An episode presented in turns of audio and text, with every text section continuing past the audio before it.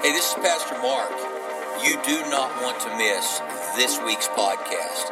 You're going to laugh till you cry, but it's good tears. They're good tears. So, man, tune in, listen to this podcast. It's going to inspire you, encourage you, and, and prayerfully help bring change that you desire in your life. God bless you. Thanks for listening. All right. Well, stand up with me. Please. Thank you. Hold your Bibles up, cup your hand, fake it till you make it. We have a Bible confession here. I'm just going to leave you standing for a minute.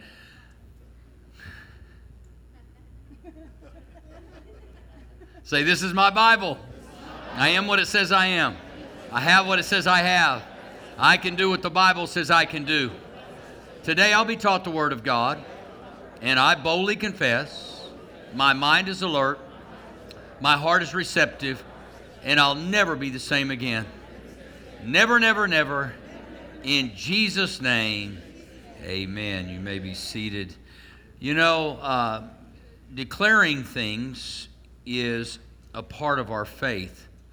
And faith comes by hearing, and hearing by the Word of God. So, whatever you confess and whatever you hear creates faith in your life or doubt in your life. To tell yourself, I'll never amount to anything, I'm no good, I'm not beautiful, I'm not wonderful, all of those things get into your soul. It's why it's so important that we encourage one another every day and that we talk to one another in ways that build up instead of tear down. So, some of you are new to this idea of holding a Bible up and declaring what you're about to receive. But what you don't realize, maybe, is that those words are getting to your soul, and actually, you're opening your heart to what God might want to say to you. Not even what I want to say to you, but what God might want to say to you. And so, you have to just you have to see things that are not as though they were. That's what the Bible says. That God was able to see that which was not as though it were. And so some people would say, well, that's dreaming. Well, the Bible tells us that uh, the young will dream dreams and the old will have visions. I'm still doing both, so it means I'm somewhere in between young and old. I don't want to just have visions. That means I'm old. So I'm still dreaming a little bit. All right? Well, we're starting a new series entitled Heaven. Very simple. Uh, I think it's something that everyone questions, everyone on earth questions uh, life after death. What, what's going to happen uh, when all of this that we can see with our natural eyes no longer exists or no longer exists to us? What's going to happen? And oftentimes, uh, we are very afraid of the unknown. What, what does that look like? Is there such a thing? And I've had the privilege and opportunity to talk to many people over the years, many families about this, as I've done many funerals for the last 30 plus years and, and helped transition people from this life uh, to the next. And the thing that we have to realize is that if we have hope and we have faith and we believe that we are different than those who don't or when we didn't. In 1 Thessalonians chapter 4, uh, it says, um, For this we declare to you by the Lord's own word that we who are alive and remain until the coming of the Lord shall in no way precede into the presence or have any advantage over those who have previously fallen asleep in him in death. So we see here that we don't grieve, and of course, according to verse 13. Now, also, we do not have, uh, would not have you be ignorant, brethren, about those who fall asleep in death, that you may not grieve for them as the rest do who have no hope. So we see here that God's wanting us to have this hope, and it's to a large degree based on what we believe about life after death. Is there a heaven? Is there a hell? Now, some people argue and debate in this day, trying to rationalize or reason that a good God could never send anyone to hell. Well, let me give you some information. God doesn't send anyone to hell. People choose where they're going to go. And so so I understand my God is a good God, but God has given the same opportunity to everyone to repent and to know Him.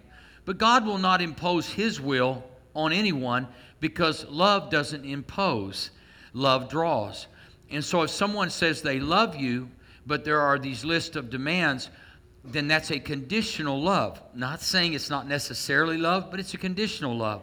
Certainly, we have to draw boundaries in life and we have to set boundaries that protect and preserve the love that we possess. But the reality is, is that God loves us unconditionally. The challenge is with a theology that doesn't believe in a heaven or a hell is that if in fact there everybody's going to heaven uh, based on the fact that God simply loves all of us, then Jesus died for nothing. Why would he need to die if everybody was already going to heaven?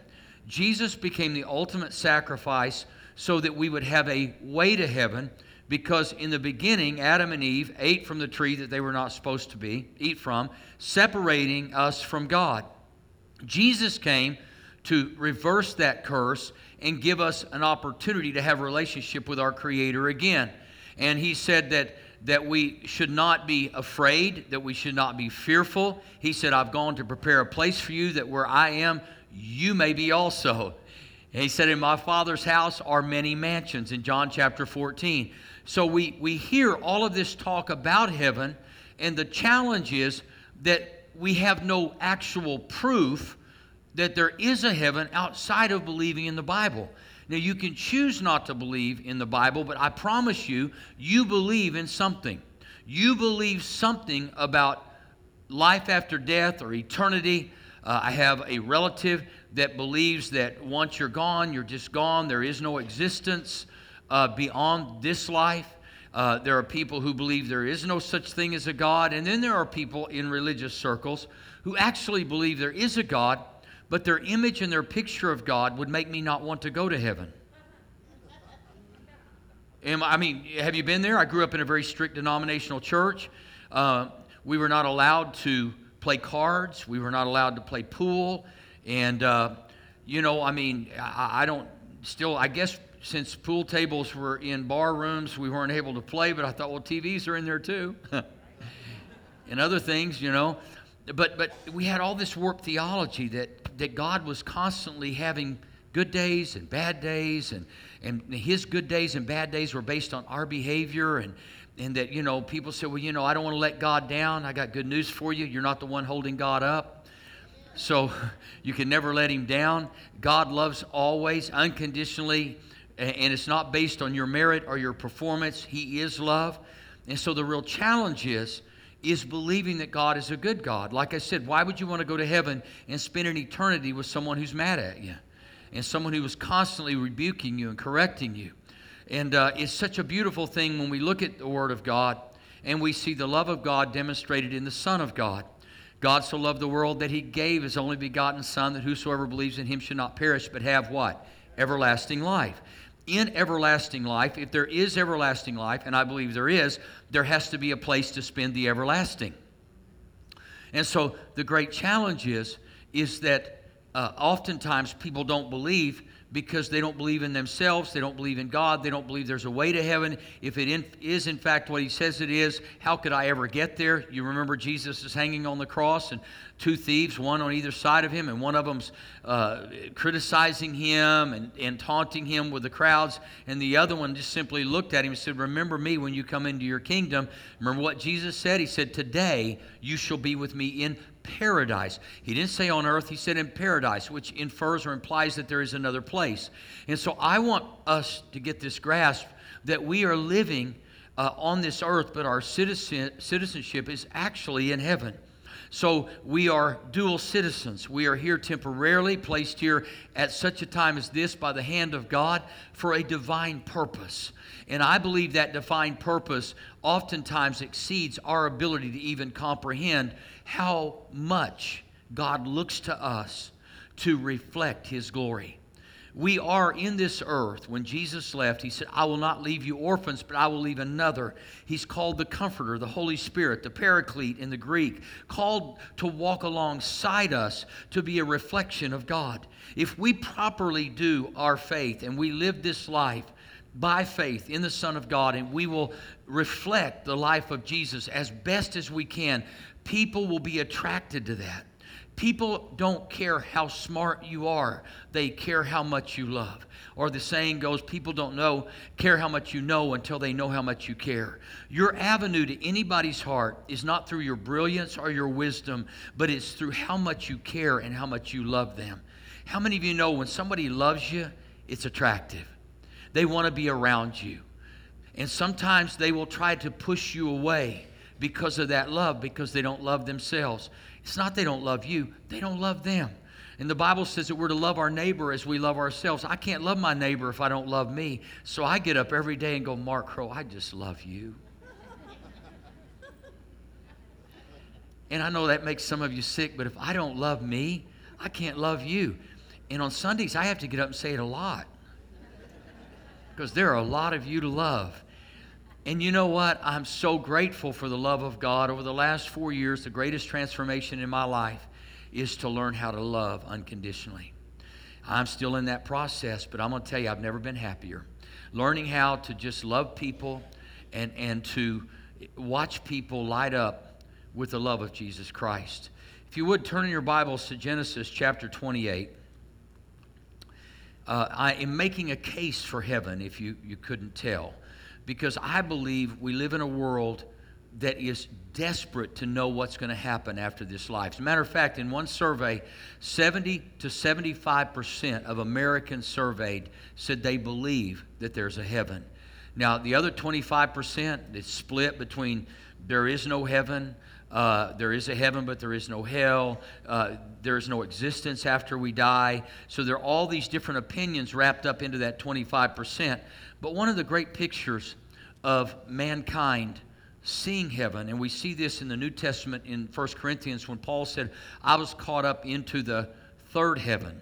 So, Paul, uh, there have been theologians that have debated what, what those levels of heaven were and are, and there are some religions that have even made a theology out of that one passage of Scripture.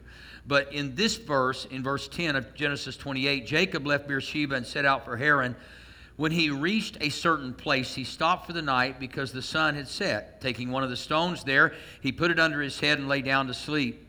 He had a dream in which he saw a stairway resting on the earth with its top reaching to heaven, and the angels of God were ascending and descending on it. There above it stood the Lord, and he said, I am the Lord the God of your father Abraham and the God of Isaac. I will give you and your descendants the land on which you are lying. Your descendants, which you are lying, your descendants will be like the dust of the earth, and you will spread out to the west and to the east, to the north and to the south. All peoples on the earth will be blessed through you and your offspring.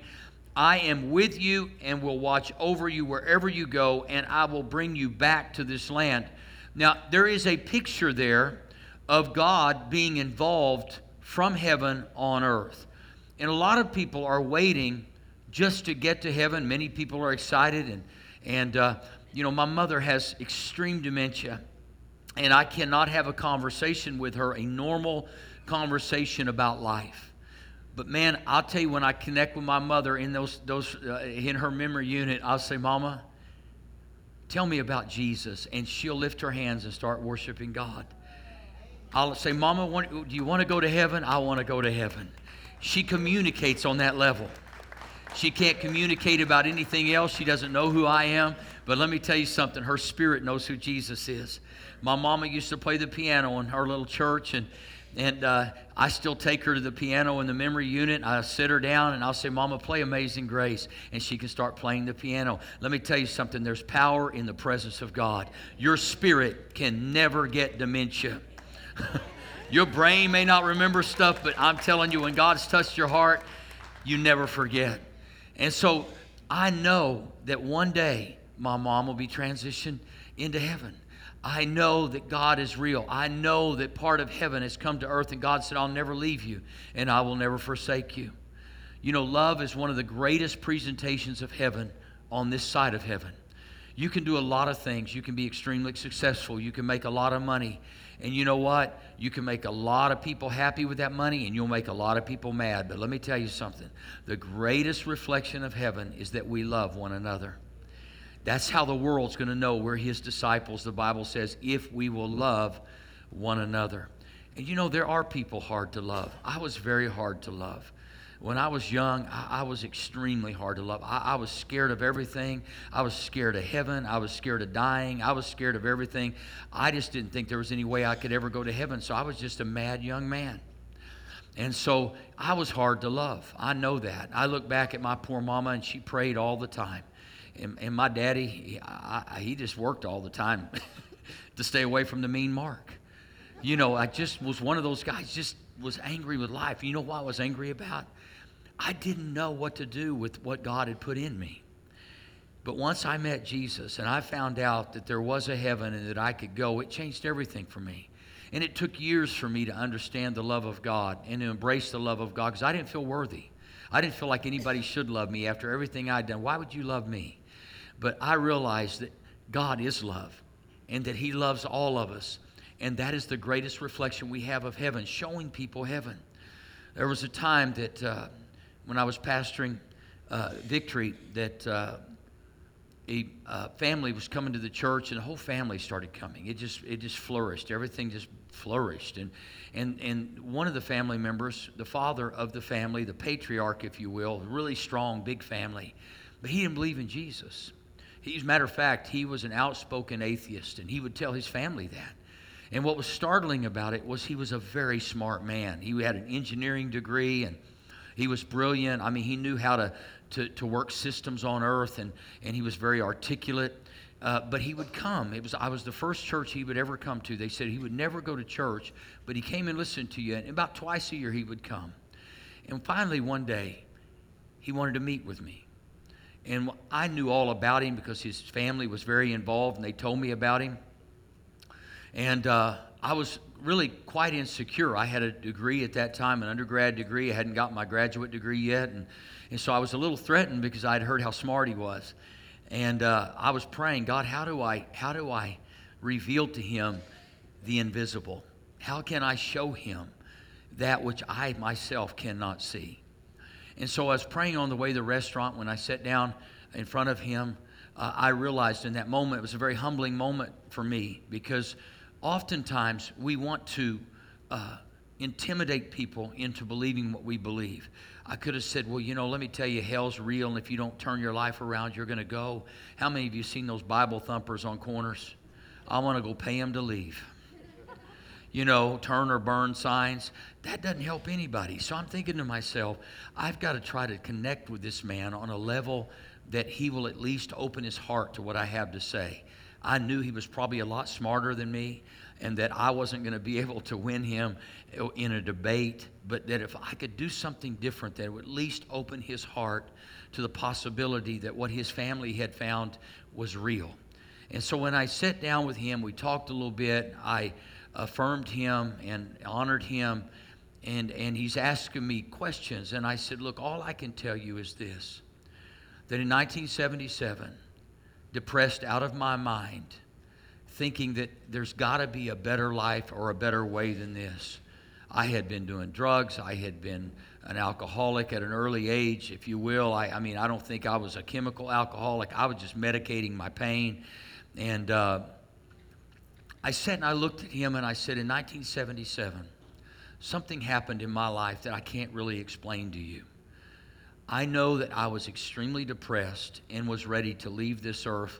Not really, because there's no way I would have gone to heaven. Not because I was bad, but I didn't have faith in Christ. And I looked at him and I said, Sir, I know you don't believe that there's a God. And I know you don't believe there's a heaven. I said, But let me say this to you. Something happened in my life in 1977 that made me a whole different person than I am today, or that I was that in that day. And I said, You know, if I'm wrong and, and there truly is no God and no heaven and they don't exist, I have lived a much happier and better life. I said, Sir, but if I'm right and you're wrong, eternity is a really long time. And I said, So I would just challenge you to think it through. Well, over the years, things changed. And uh, throughout that, the end of his life, he gave his life to Jesus Christ, and I got to do his funeral.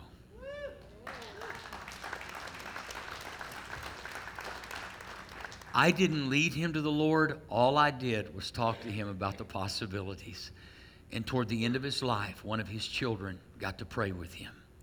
It was a beautiful thing, and it, it happened as it should have happened. But here's what I want to say to that it would be a horrible thing to live this wonderful life that we've been given the opportunity to enjoy one another's company, the opportunity to love God and be loved by God, and, and, and to, to live our whole lives outside of that.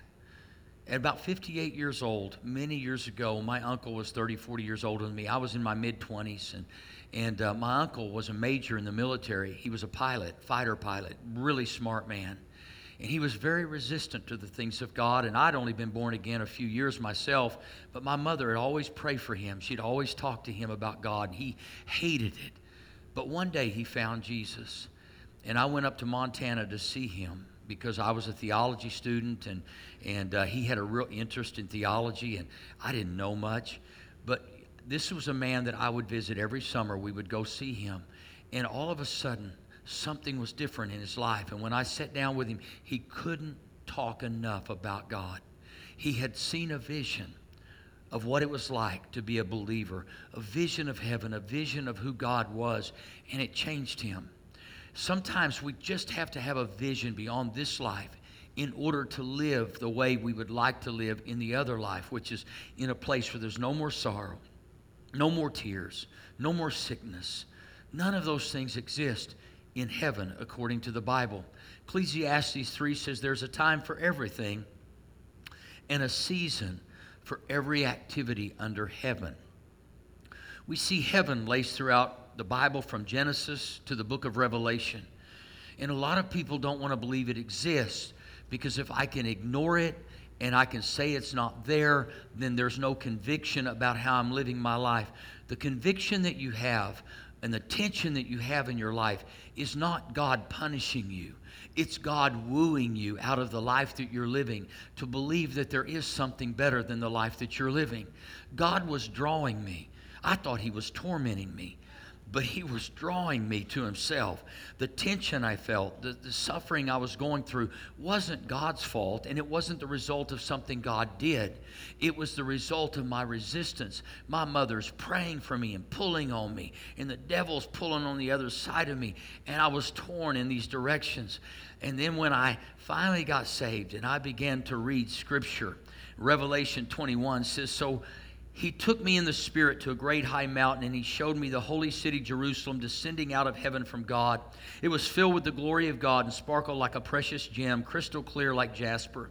Its walls were broad and high, with 12 gates guarded by 12 angels, and the names of the 12 tribes were written on the gates. There were three gates on each side east, north, south, and west. The wall of the city had 12 foundation stones, and on them were written the names of the 12 apostles of the Lamb. You know why I like this? I'm a man of symmetry. Heaven's symmetrical. For those of you who are weird that way, you artists and you creative types, there's everything's flowing. I like symmetry.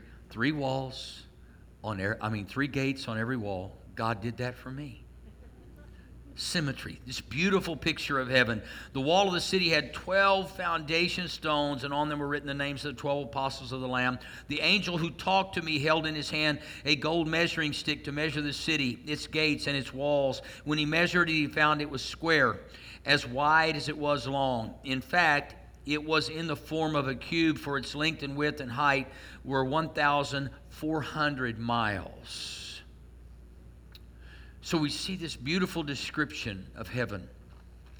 We see how it's laid out. And, and so what happens in our lives is that fear consumes us. In a world that is filled with fear and talking about terrorism and all of these things and all the tensions in the world, we get distracted. We must focus on the idea not just that there's a heaven, but God sent His Son to bring heaven to earth all the, the, the, difficulties we have on this earth, all of the difficulties we have, can be resolved by loving one another. Now, I know that sounds overly simple, and everybody's looking for a scheme or a plan or a way, a strategy. But the reality is, if we could just love one another, the Bible says it never fails. And you know, we try to correct people, try to get people to, to, to go uh, think only our way. Not everything's good and bad. Some things are healthy and unhealthy. And the healthy part of Christianity in our faith should, that be, should be that we love each other. That's what Jesus told us to do. He didn't give us a strategy necessarily for winning everybody. He just said, go into all the world, preach the gospel. You know what the gospel is? The gospel's good news. That's what it means. He didn't say, go preach the bad news. Go tell people how bad things are, how bad they're going to be. Go around tell people how good things are and how good things can be. You know what? He's greater in us than every challenge in the world. And we can face any challenge with Him. And all of you can think about times in your life when things seemed uh, overwhelming, that, that there was just no way you were going to get beyond uh, where you were. But I'm telling you, God sent His Son into the world not to condemn the world, but the world through Him might be saved. That we could come to a living, breathing relationship. So, the very first thing that we have to do is love. And if I can look at heaven and go, someday that's going to be my reward, not because of my work, but because of my faith. And if I keep the faith, Paul said, I've run the race, I've fought the good fight, I've kept the faith. We're called to keep the faith because without faith, it's impossible to please God. And we want to bring pleasure to the heart of God, not through our performance, but through our faith. In other words, every time there's an obstacle or a situation in my life, it honors God if I look and say, God, I do, I'm doing all I can, and I know if I do that, you'll do all that you will because faith without works is dead. So there's something we have to do. But that's when God says, I'm going to bring a part of heaven to earth to take care of that. And so we have to keep believing and not being negative. When I couldn't find a building for Mosaic Church, I was praying, God, give me a place, give me a place, God, give me a place. And one day, God just in my heart rebuked me. He said, Stop asking me for a place to meet. He said, Ask me for the place changed everything about the way I prayed. God says, I'm not a random God. I am a God of design. That's how come in Galatians 4 4 he said, In the fullness of time, God sent his son. God had a precise time. God has a precise place. God knows every detail of our lives. God is always speaking, but we're not always listening. We can hear the voice of God in our hearts, knowing exactly what we're to do, but we have to, have to obey him. So he brings heaven to earth. I'm not talking about a theology where there is uh, just this, you know, transition into heaven. There was an inclusion theology that came out years ago that said, you know what, we're just going to evolve into heaven. Let me tell y'all something. All you got to do is read Thessalonians. It said he'll come with a shout, the archangel, the trumpet of the Lord will blow. There's going to be a party coming down from the sky, folks. Let me tell you something right now. He's going to be on a white horse, sweatpants, King of Kings, Lord of Lords. He'll be riding on a horse. People say, Are there animals in heaven? Well, I know Jesus got himself a pony. So there's good chance that all of you PETA people going to be happy about heaven. So you need to get it right right now for your dog's sake, all right? So, love never fails. Secondly, laugh a lot. You know, a lot of people don't laugh. I like to laugh. Matter of fact, I thank God for sarcasm within reason because I have a gift of sarcasm. I like sarcastic people as long as you're nice about your sarcasm. But laughter is good medicine. And so, a part of heaven to me is, is God says, I want you to laugh. It's healthy for you to laugh. Even science agrees with that. And that if you can look at everything in light of eternity, that Paul called these problems or these tribulations that we have light and momentary. If we can see everything through the filter of heaven, saying, This is a light and momentary moment.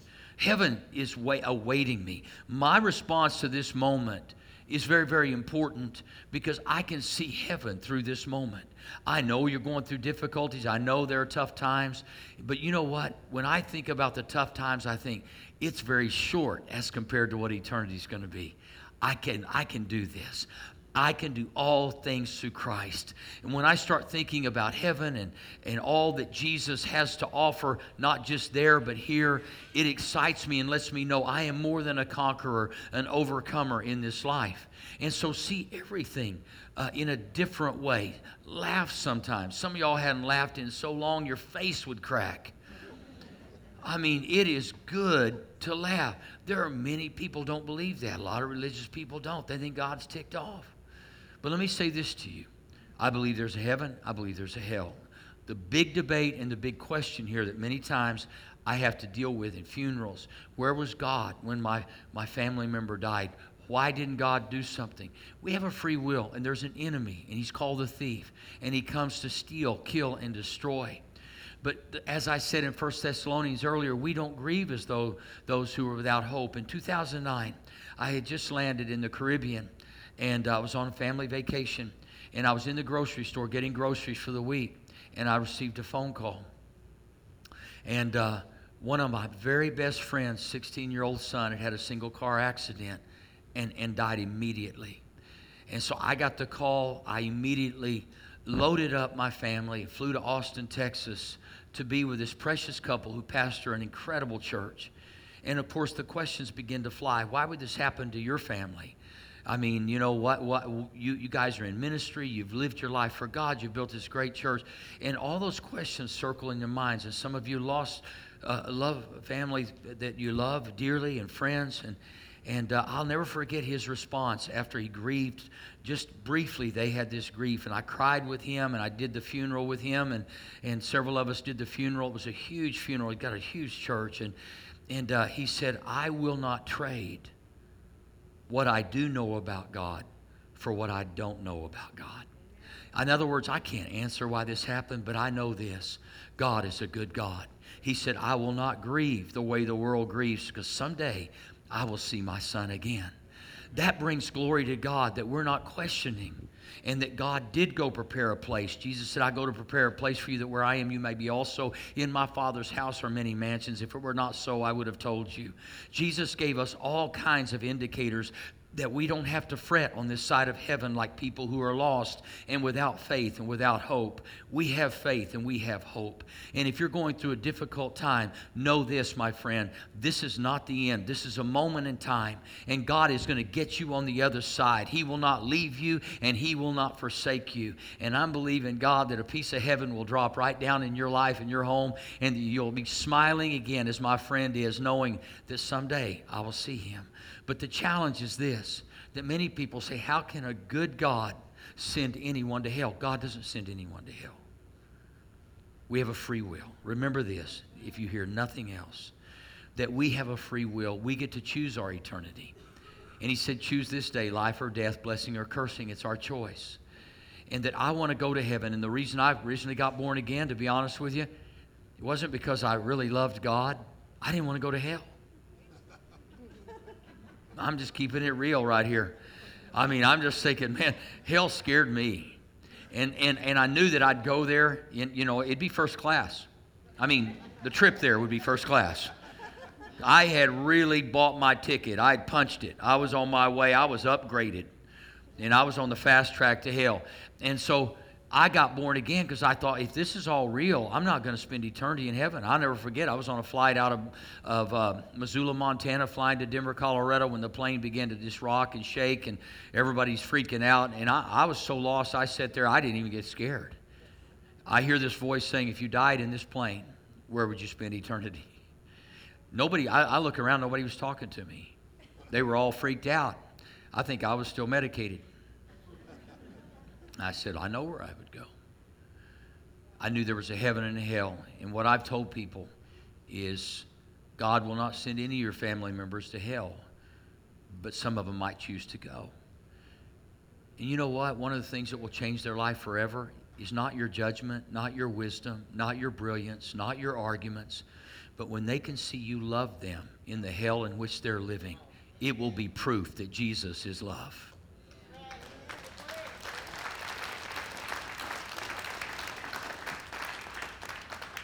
Three people die every second, 180 people every minute, 11,000 every hour, and 250,000 people enter eternity every day. We were told in Hebrews that we would die, and then would come judgment. And uh, those who are forgiven, those who have accepted Christ, everyone has the extend, forgiveness extended you've already judged yourself. It will be those who have not judged themselves or examined themselves, as Paul told the church at Corinth to do, that will be judged. You get the words from him, Well done, my good and faithful servant, enter in. Now, the great argument is by religious people is, well, you, you, you didn't live right. Well, you know what? If you love Jesus and you've been forgiven by Jesus, I can promise you I'm doing the best I can to live the way He wants me to live. Is it perfect? No, because there are stupid drivers on the road. and there are just days I don't succeed. And you know, I'm sorry if you have a mosaic sticker, I might still honk at you and say, I am your pastor. Go to driver's ed.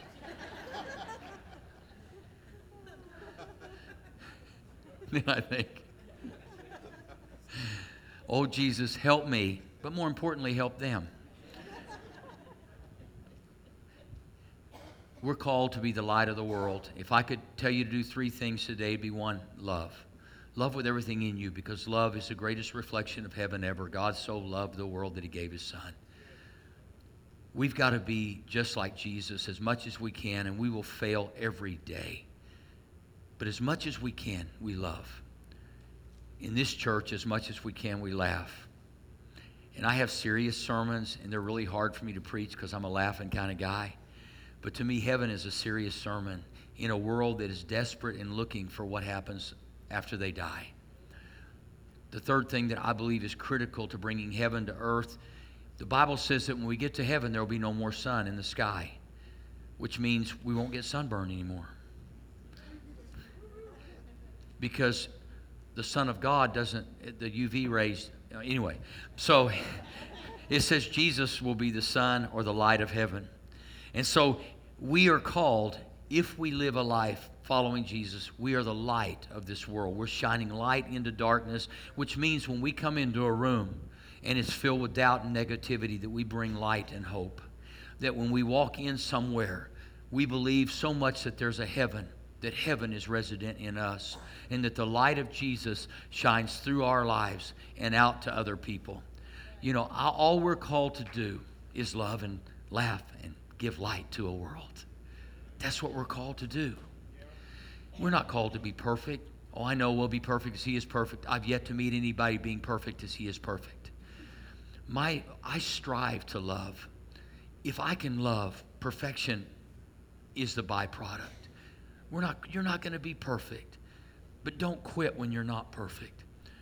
If you will love, it will change your world and the world in which we live. If you'll shine light, it will change everything. I'll be talking more about heaven, reading more about heaven, but I want you to understand you and I are not going to heaven by our merit, by what we've done. We will go because we have faith through His grace. That's how we get there. And that if you can have a different view of heaven than maybe what you've had, of God being mean and having cruelty and that God has good days and bad days, why would you want to go? I didn't want to go to heaven because I thought God was mad. The pastor of my church I went to, I thought, man, if God's anything like you, it's really going to be a long time. And he, he, he had a good heart. He, he, he was doing the best he could with what he knew. But man, we've come to know something about God as we've studied Scripture throughout the years that God is a good God. I spent the day with Oral Roberts just probably about a year or two before he passed. He had left Tulsa. And I had known Oral and I'd known his family. And I asked him one question that, that really startled me. I said, What was the toughest thing? He built a university, he had tent revivals. If you've never heard of Oral, go back and look at them. 10,000 people would show up. People would get healed. Miracles would be in the heat under a tent. People wanted to know God. Then he builds this great university. He builds a hospital. And I thought, man, he's going to say something like the most difficult thing was building a university. The most difficult thing was building a hospital, and I was there when he. The most difficult thing was being accused of taking, you know, money from a dog track owner. But the Bible says the wealth of the wicked is stored up for the righteous, so I didn't have any problem with that. But he looked at me and he said, Mark, the toughest thing that I ever felt in my life was when I began to teach God is a good God. He said the mail came in left and right because back in that day, people did not believe God was a good God. And some of you still don't believe God is a good God because you grew up with a family like I did. I didn't know God was a good God. But I want to tell you something God is a good God and He has your best at heart. He wants the very best for you. So don't give up. Don't let someone talk you out of what Jesus died you into. He is a good God, and He has great things for us. Why would, a, why would he be a bad God? When you read the book of Revelation, and you see this beautiful place that he's gone to create for us. That's a good God. That he has forgiven us if we'll call on his name. That's a good God. He said, I'll never leave you. That's a good God. I'll never forsake you. That's a good God. Change the way you view God, and it'll change your life. Let's bow our heads, close our eyes. want to pray. Before we pray, there may be those of you that say, you know, I want to go to heaven someday. But I didn't know I could. I wanted to go to heaven all my life. It wasn't until I was almost 21 that I thought maybe I could. And the only reason I realized I might be able to was I got desperate and I thought, God's got to be different than what I've heard my whole life. He just has to be. Because I am miserable and I need help. And it was that simple that God came and took my life and transformed what was on the inside of me. And let me tell you, He still is. There's so many things in my life that still need changed, and so many things in my life I still want changed. But guess what? I'm going to heaven. It's no longer about my eternity, it's about bringing heaven to earth. And I know that one of the ways to bring heaven to earth is to walk in love, walk in grace, walk in mercy, and forgive. And God has extended grace and mercy toward you and to you today. And He's already offered an olive branch of forgiveness for you. And if you've not yet made Him the Lord of your life, today would be a great day to do that. You can go to heaven, you can know God. It doesn't matter what you've done or where you've been. I talked to a young lady between services, just got out of prison. She's from Korea. She came to America, lived in America, and because of her crimes, and she spent years behind the wall, she was radiant in the lobby. I said, Well, she said, I just got out of prison a year ago. I'm being deported back to South Korea. And she's smiling with everything in her as she said it. She said, But I know in being deported, back to my country because of the crimes I committed in this country, that God has a purpose for me in South Korea. What a way to look at life. Realizing she had been forgiven and there was nothing more important than knowing that God had a plan for her life. God has a plan for your life. With heads bowed and eyes closed, you say, Today I want to begin my journey. Today I want to know God. Please pray for me with heads bowed and eyes closed, I want to ask you just to lift your hand up and put it right back down if that's you. Just acknowledging, yes, yes, yes, yes, yes, yes, yes. So many of you. Thank you. God bless you. So proud of you. Yes, thank you. Second row, thank you.